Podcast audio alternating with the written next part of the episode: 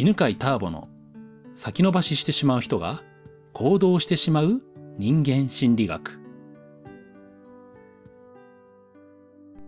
はいこんにちは。今日は運の人間心理がわかると集客がうまくなるという話をします。前回ですね運とは自分ではわからない要因のことだというお話をしました。まあ、簡単に言えば、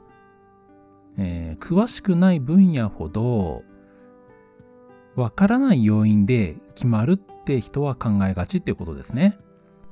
例えば歯磨きはね、運で決まると、ねえー、皆さん思ってないですね。歯磨きの方法で決まると思ってます。うまくできるかどうかはね、運じゃなくて、えー、歯の磨き方で決まると分かっているわけです。まあ、ところが、金運とかね、それから恋愛運とか、出会い運っていうのが存在するということは、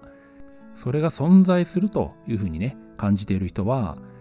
その分野がわからない要因で決まるというふうに考えているからなんですよね。なので、運とは、えー、自分ではわからない要因のことというふうにね、定義をしているわけです。で、今日お話しするのは何かというと、この運の人間心理が分かると集客がうまくいきますよっていうお話をね、えー、したいと思います、えー、これをですね、聞いていただくとですね、まあ、マーケッターの視点が分かると思います。マーケティングする人、つまり集客を専門にする人っていうのは、まあ、どういう視点で人の心理を見ているのかっていうのが分かると思います。まあ、つまり集客運がアップするとも言えますね。はいはい。えー、まあもともとですね、僕はマーケッターなんですよね。まあ、マーケティングする人、集客を専門にする人です。え、24歳で起業したんですけれども、全くうまくいかなくてですね。で、え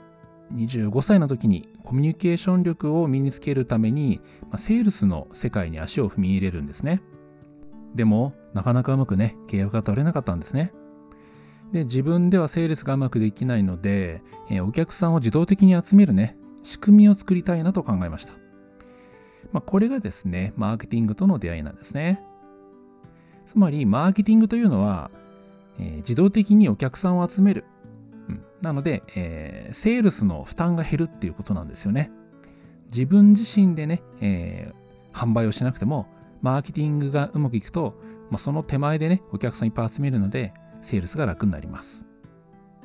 まあ、最終的には、マーケティングでね、集客を完璧にやると、セールスがいらなくなるんですよね。マーケティングというのは、いろいろ工夫して、お客さんに来てもらうことなんですね。で、えー、その工夫がうまくいくとですね、まあ、お客さんは来た時にすでに買う気満々になっているわけです。ただ集めるんじゃなくて、買いたいっていう気持ちにさせて集めるっていうのがですね、えー、まあ、うまくいった時のマーケティングですね。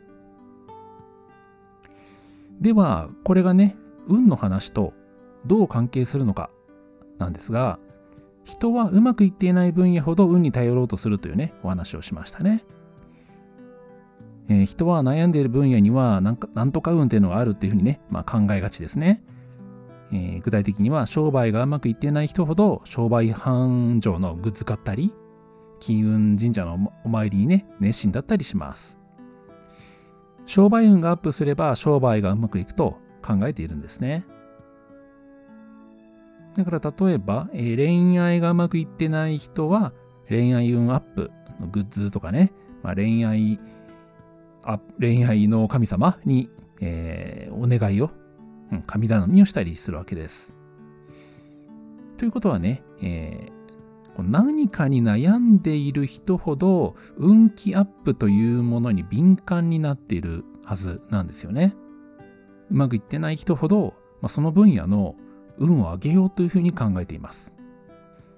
まあ、これがマーケティング的に見て重要な心理法則となるわけですね。えー、つまり、何々運をアップさせる方法を教えますよっていう見せ方をすると、まあ、その分野で悩んでる人が集められるということです。方法を教えますよというよりも、えー、その分野の運をアップさせる方法を教えますよって言った方がお客さんが集められる場合があります。例えば、月に3万円が入ってくる金運アップセミナーというのと、同じく月に3万円が入ってくる資産運用セミナーだとすると、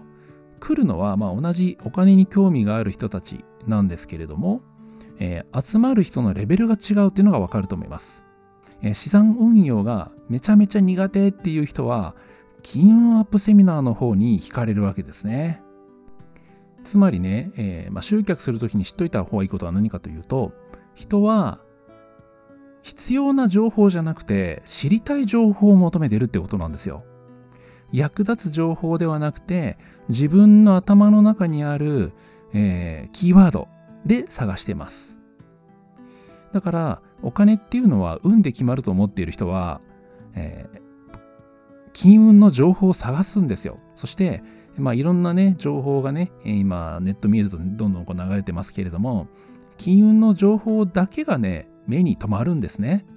で、話も金運の、えー、お話に、おっていうふうに、えー、引き寄せられるわけです。ねえー、本当に必要なのはね、金運じゃなくてビジネスとか資産運用とかね、資産管理の方法なんだけど、まあそこにはですね、えー、アンテナが立っていないんですね。知りたい情報じゃない。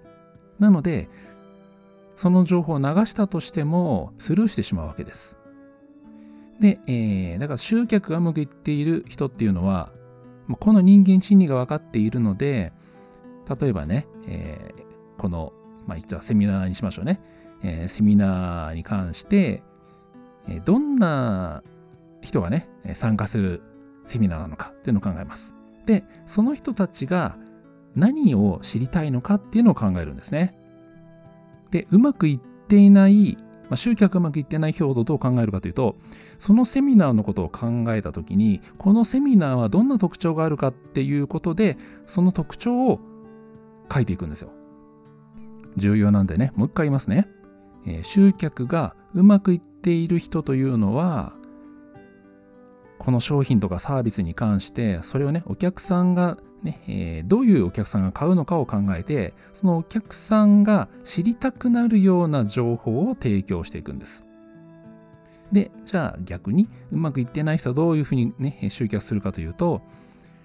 その商品サービスの特徴を書いていくんですよ。